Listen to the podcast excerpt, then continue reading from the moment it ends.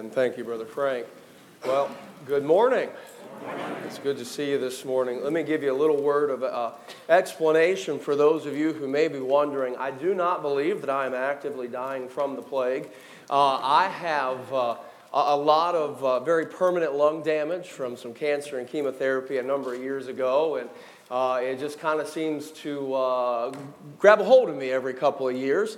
Uh, for a couple of weeks, and so we're kind of in the middle of that. So uh, don't worry, I don't think I'm actively spreading the plague.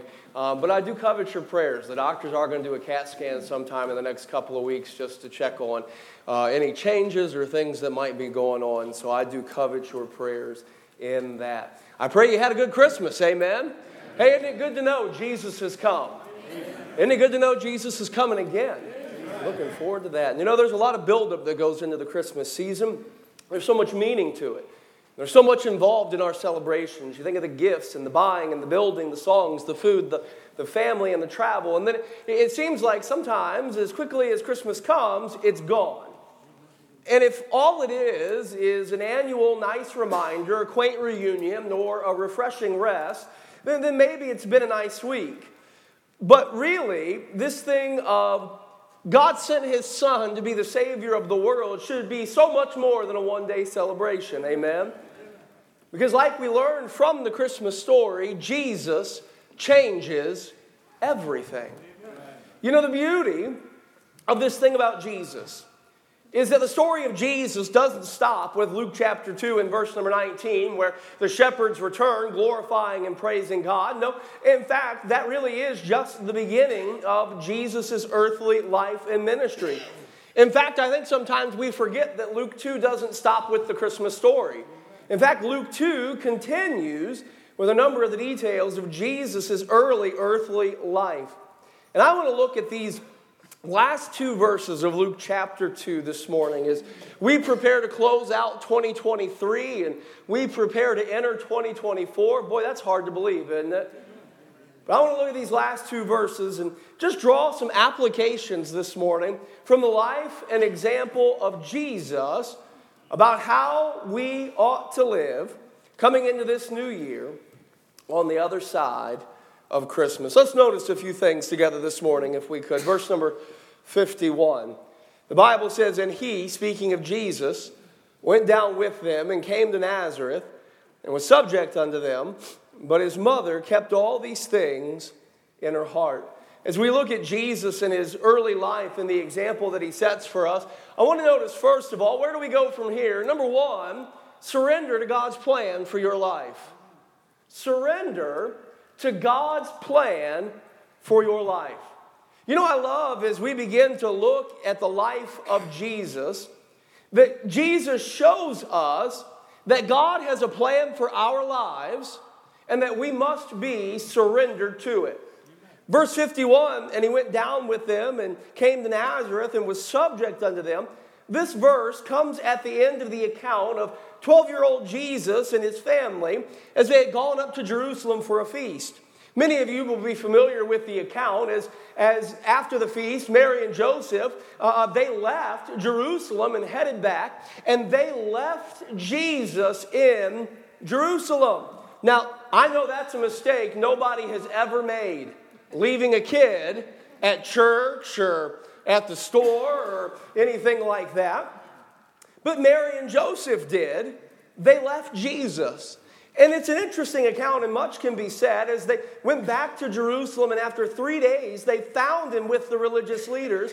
As they addressed Jesus, uh, much could be said about what was going on, but the point was this. I want you to see what Jesus told them in Luke two and verse number forty-nine. "And he said unto them, How is it that ye sought me? Wished ye not, or didn't you know, that I must be about my Father's business?" You see, even very early on, Jesus recognized that, that God had a plan for his life and was fully surrendered to it. And you know, the theme of surrender to the Father's plan runs throughout the life and ministry of Jesus. John four and verse number thirty-four, look what Jesus said. "Jesus saith unto them, My meat is to do the will of him that sent me, and to finish his work. John five and verse number thirty, Jesus said, I can of my own self do nothing.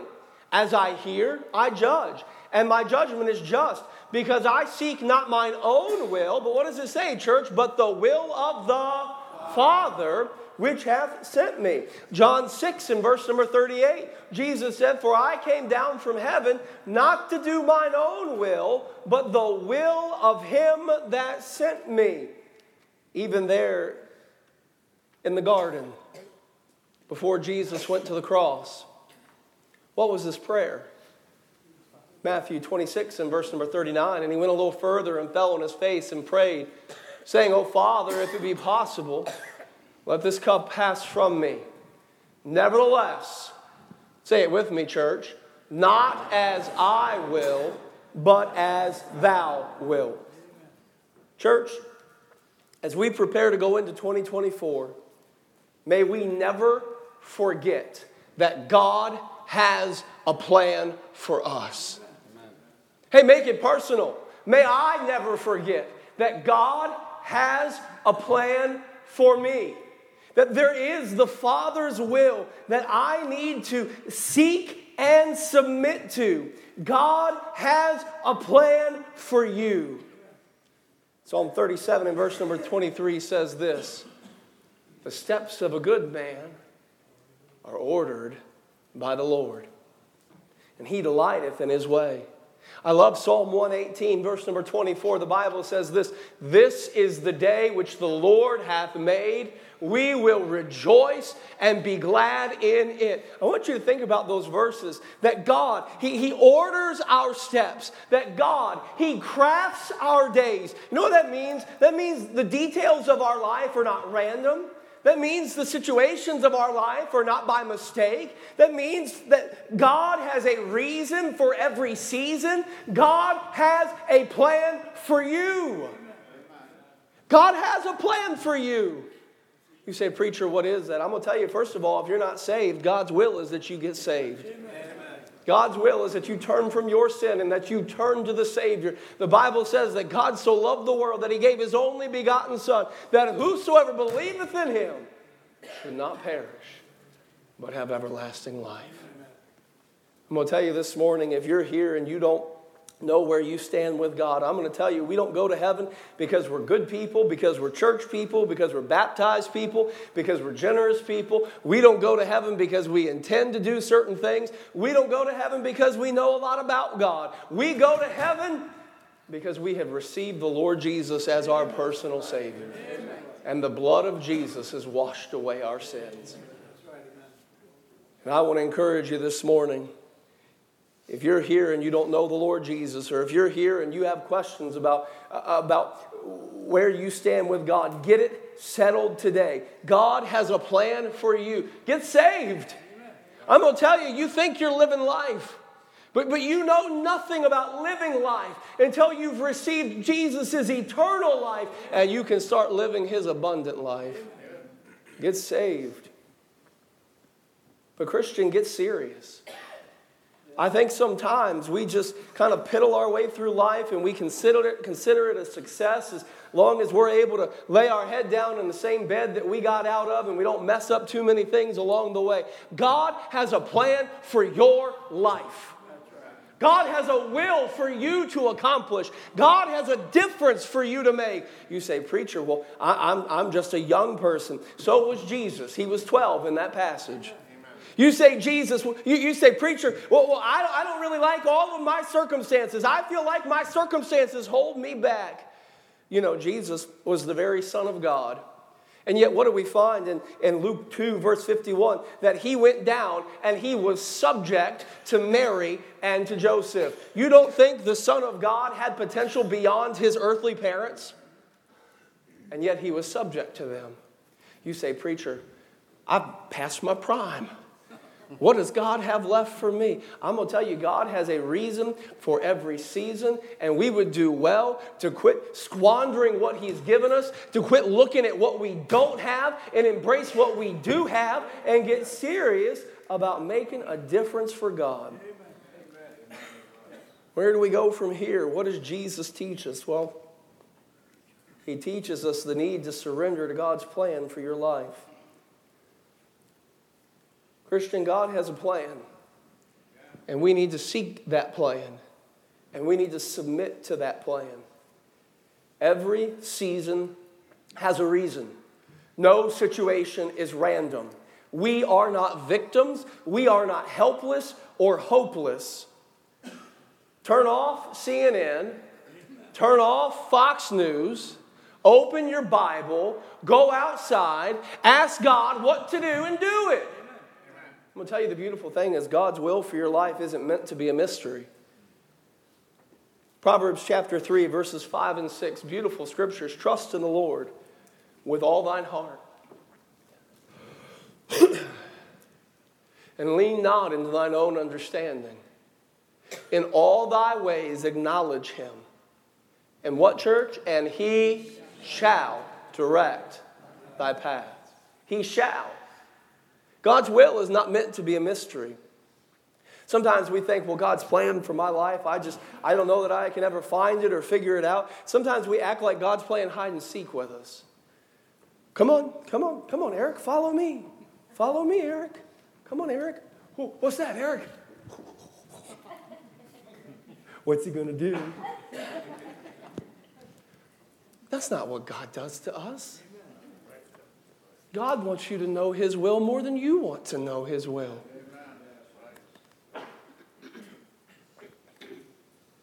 You see, the problem is, some of us, it's not that we don't know what God wants from us. And it's not that we don't know what God wants for us. It's that we don't want to surrender to it. But what does Jesus teach us? We need to surrender to God's plan for our life. I'm going to tell you, we do that, we're going to have a blessed year, amen? That's not all Jesus teaches us. As we move from this Christmas season into a new year, we find, verse fifty-one, we'll go back to it. And he went down with them and came to Nazareth and was subject unto them. And his Mary, his mother, kept all these things in her heart.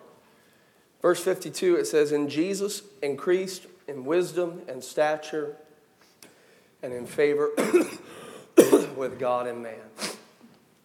So number one, we see what, church? We see that, uh, where do we go from here? Number one, we find a surrender to God's plan for your life. Number two, we see a pursuit of godly progress in your life. Not only does Jesus give us an example of surrender to God's will, God's plan, but Jesus also exemplifies the pursuit of godly progress and development. Verse fifty-two says, and Jesus increased. The word increase means to drive forward, to advance, to grow. A beautiful, I guess, illustration of this would be a blacksmith. If you've ever seen a blacksmith take that piece of metal and begin to hammer it out, and he'll begin to lengthen it and shape it and form it and fashion it. That's the picture that's being used here, that there is an effort, there is a pursuit, there is a drive, there is there is that that that, that implication that we take what is there and we draw it out, mold it and fashion it intentionally into its fullest potential. Jesus is an example of this. The Bible says that Jesus humbled himself to experience a very natural maturation prog- process.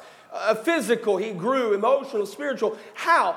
I don't really understand how all that works, how, how infinite God can humble himself and, and limit himself in that fashion to experience a, a maturation process, a maturing process like you and I. I don't understand how it all works, but I know it did because the Bible says so.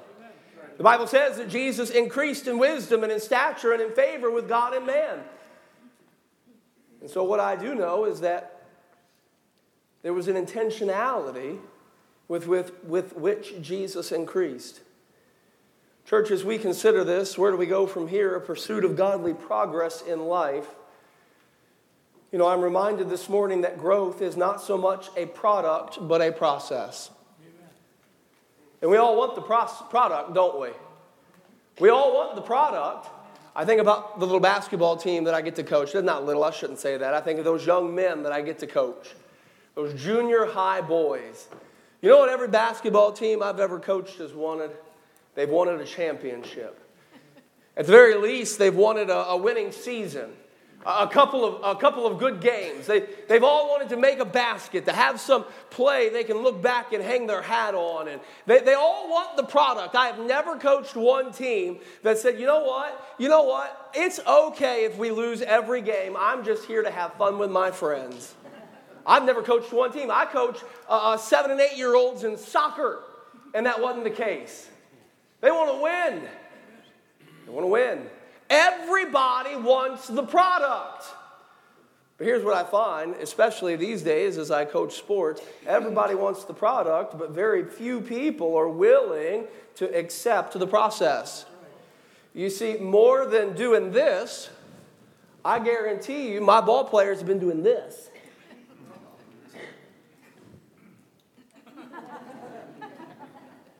Guess what? This doesn't teach you how to do this. We want the product, amen? But we're often far, far slower to want the process. But here's the problem. You can't have the product without the process. You know, I know a lot of Christians who want to be mature Christians, who want to grow, who want to be stronger in their faith and stronger in their walk. We all want the product. We want a stronger family. We want a stronger marriage. We want, we want godly kids raised in the nurture and admonition of the Lord. We want, we want sound finances. We want all these things. Oh, we, we all want the product. But the problem is we're not all engaged in the process. And the thing is, you cannot presume upon the process. I'm afraid we think that, that, that development happens just because we're alive. I'm afraid sometimes that we think that just because another year has passed, that we have grown. But again, that's not really how this thing works. In fact, the writer of Hebrews made this comment in Hebrews five in verse number twelve. He said, for when, for when, for when the time ye ought to have been teachers, ye have need that one teach you again, which be the first principles of the oracles of God. And ye are become such that has a need of milk and not strong meat. In other words, the writer of Hebrews, and Paul says a similar thing to the church at Corinth, says, you ought to be old enough to eat meat from your own plate. And yet you're still, after all this time, being bottle fed. You see, we can't have the product without the process, but we also cannot presume the process. Christian, you cannot presume the process. You have to pursue the process. I don't know about you, but I want to increase this year for the glory of God. I don't know about you, but I want to grow this year for the glory of God. Remember that word increase, it's like a blacksmith. And he takes what's there, that metal, and he begins to hammer it out. And he begins to hammer it and lengthen it and lengthen it and lengthen it and shape it and mold it and fashion it. I want to increase this year for the glory of God. And by the way, Christian, we are each responsible to increase what we have been given. Notice a couple of areas here that Jesus increased. He increased in wisdom. What is wisdom? Wisdom can simply be defined as skill at living. Skill at living. We have tons of knowledge about life. We live in the most knowledgeable age that has ever existed. Somebody asked me a question the other day, or somebody said that they were going to ask me a question the other day about the Ottoman Empire. And they said, but I thought instead of asking you the question about the Ottoman Empire, I would Google it. And so Google replaced you today, Pastor, is what they told me. And I said, well, that is fine, because had you asked me a question about the Ottoman Empire, I would have Googled it. All you did was cut out the middleman. You see, we have so much knowledge at our fingertips. Anybody in the world can get on YouTube and learn how to barbecue a zebra. I mean, I'm sure it's there. Anything you want to know, you can come to know. The problem is, isn't that we don't know enough. The problem is, is we have no idea how to live. We, we have become so full of knowledge, but we have become so poor at living. We need more wisdom to know how to live the life that God has given us. Oh, Proverbs eight and verse eleven reminds us about wisdom, that it is better than rubies. It's better than all things that can be compared to it. James one reminds us that if any of us lack wisdom, we can do what? We can ask of God. You see, here's the thing, church. This world, this world is a mess. Amen. People don't know how to live anymore. But the problem is, is the Church of Jesus Christ isn't much different. You look at our lives, and statistically, our lives are largely just as big a mess as the world's. We need to increase in wisdom this year. Skill at living. You know, that's part of being our light, is that the world can take a look and say, wow, you know, there is something different about those people. There is something different about the way they live. There is something different about what's going on there. We need wisdom. Amen. We have tons of knowledge about life. But boy, how we need more wisdom to know how to live life. But I'm going to tell you, that's okay. Because we know where wisdom comes from, amen? Amen. Amen. Jesus increased in wisdom. Let me give you this other one. I'll hit it quick and we'll move on. He also increased in stature. That has to do with his physical being. Now, most of us in this room are done growing this way, right? We may still grow in other ways. But might I offer a word of pastoral care? Perhaps this year, even if we're not growing in stature, we can be growing and doing what we can to take care of our stature, of our physical self. There are a whole lot of believers that cut themselves short because we, we self-inflict the way we take care of our bodies. Our bodies are God's gift to us. It's the temple of the Holy Ghost who lives within us. And we ought to do what we can to take care of what God has given. Amen? So how do I do this? How do I accomplish this pursuit of godly progress in life? Let me give you a couple thoughts. Evaluate. Evaluate. New Year's is a great time for this, isn't it? Where am I? Where am I? Where can I increase? Where can I grow? Where am I headed? You know, here's the thing about your direction. Your direction will determine your destination. We went to uh, Indiana to spend a couple of days with Amy's family. I got on the turnpike and I went west. Why? Because I wanted to go to Indiana, not Pennsylvania. Your direction will determine your destination. Here's the thing, ladies and gentlemen, we, we need to make sure that we are putting our energy in the right direction. Where am I? Where do I need to be? How can I grow? Where can I increase? Evaluate a little bit. When we evaluate, we need to come with some humility and some honesty. You know, some of us this year maybe need to admit we need some help in some areas.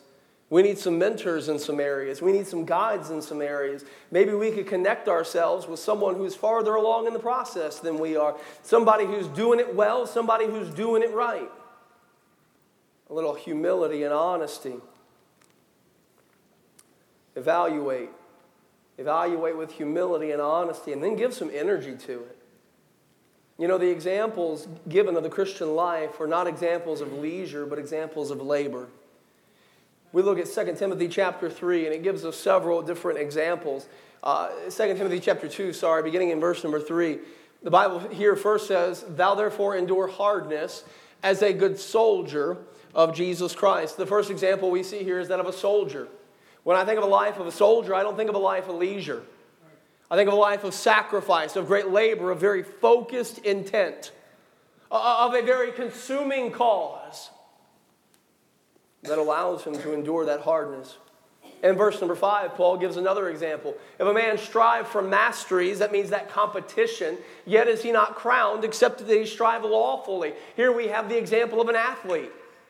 An athlete who trains and works, what for that goal, to be able to run that distance, to be able to throw that ball, to be able to hit that thing, to be able to swim, to be able to do whatever.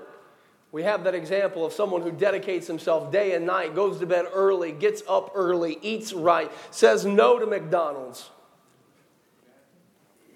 conditions himself.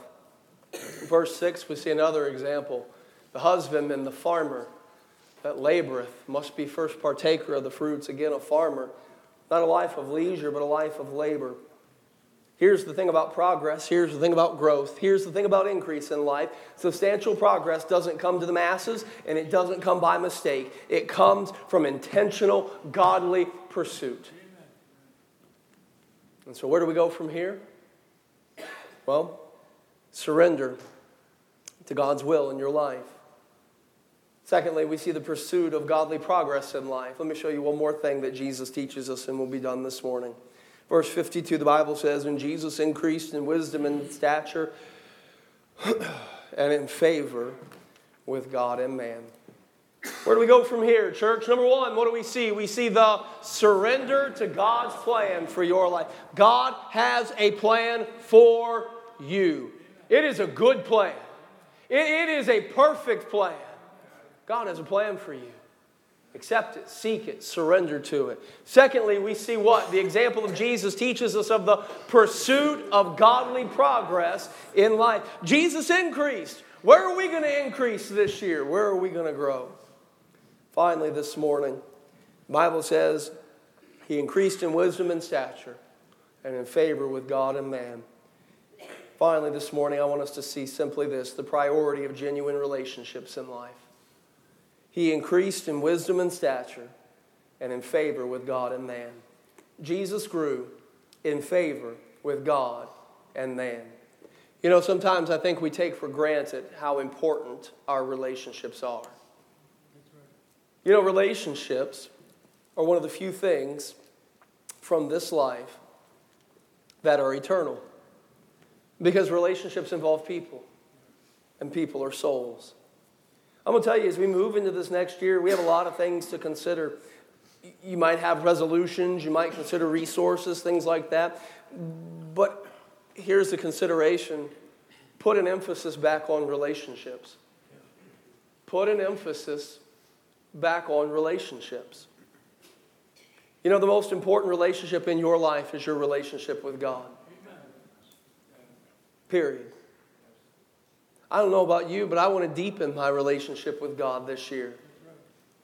I want to know more about him this year than I did last year. But I'm going to tell you, knowing more about him is just a start. I want to be closer to him this year than I am, was last year. I want to be more like him this next year than I was last year.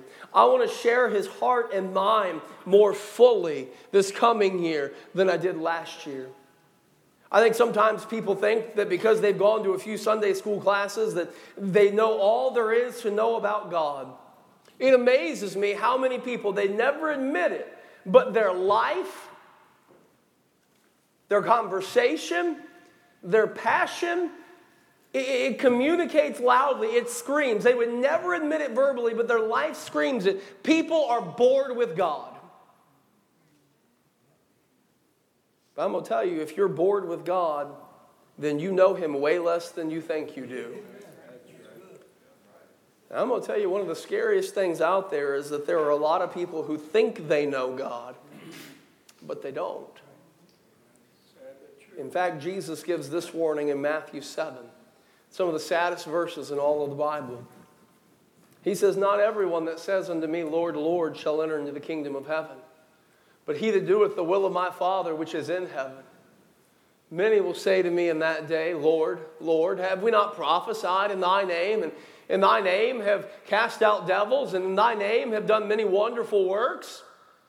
And then I will profess unto them," read it with me, church, "I never knew you.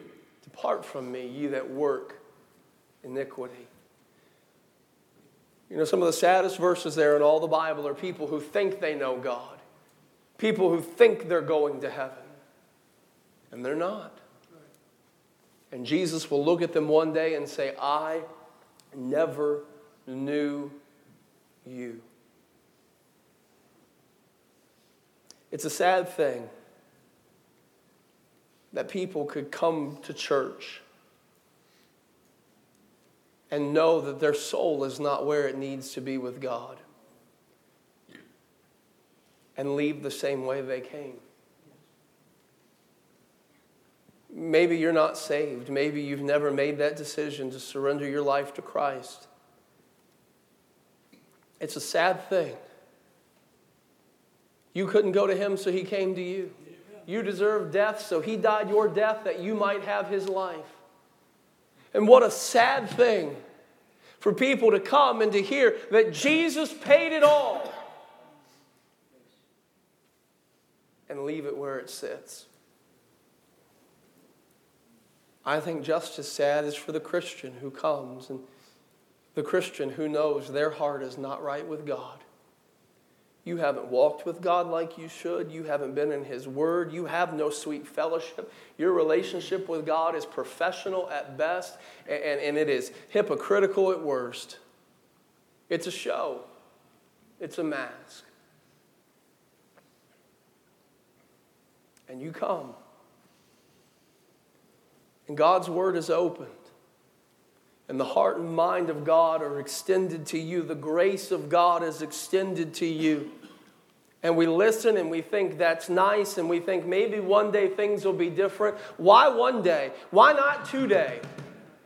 I'm going to tell you, the only thing keeping you from being closer to God today than you were yesterday, from being right with God when you walk out that door, the only thing keeping you from that is you. Is your pride, your unwillingness to admit your need, your unwillingness to cast yourself on the grace, the undeserved kindness of Jesus. Oh, it doesn't matter what you've done. If we confess our sins, he's faithful and just to forgive us our sins and to cleanse us from all unrighteousness. It doesn't matter how far you are. The Bible says if we draw nigh to God, he will draw nigh to us. I'm going to tell you the most important relationship in your life is your relationship with God. So many things in our life take priority. But why don't we put that priority back where it belongs? On our relationship with God. I love the words of the prophet Jeremiah, Jeremiah twenty-nine thirteen, we see this, and ye shall seek me, Jehovah says, and ye shall find me, when ye shall search for me with all your heart. Revelation three and verse twenty, written to the church, there Jesus said, behold, I stand at the door and knock. If any man hear my voice and open the door, I will come into him and will sup with him, and him, he with me. I'm going to tell you, there's no better way to end this year and start the next than by leaving this service closer to God than when you came. Amen. And the beautiful thing is this. I love the order of the scriptures. The Bible says, and Jesus increased in wisdom and stature and in favor with God and man.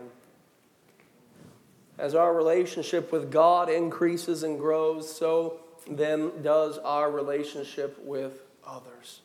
You know, as we grow in our relationship with God, then we can truly begin to grow in our relationship with those around us. You know, this year could be the most blessed year of your marriage.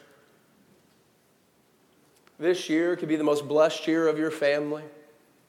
This year could be the most blessed year of your parenting. This year could be the most blessed year of your church life. Some of you, some of you, you feel very disconnected from your church. You don't have to stay that way. This coming year could be the best year you have. You might be saved for sixty years, and yet this year could be the best year that you have ever had in church. Why? Because we put the emphasis, the priority back where it belongs. And it's not on programs, and it's not on resources, and it's not on things, and it's not on buildings, and it's not on positions. It's on people. And the thing about relationships is simply this. We're going to get out of it what we put into it. Amen. That's right. So where do we go from here? Where do we go from here? I'm glad Jesus gives us an example. Amen. Number one, where are we going to go from here, church? We're going to surrender to God's plan for your life. Seek it. Surrender to it. Secondly, what are we going to do? We're going to pursuit of godly progress in life. Where are you growing this year? Evaluate, humble, honest, and put some energy to it. And finally, this morning, what do we see? We see the priority of genuine relationships in life. Here's the beautiful thing. Life is a gift, amen? Amen. God is good, amen? Yes, sir.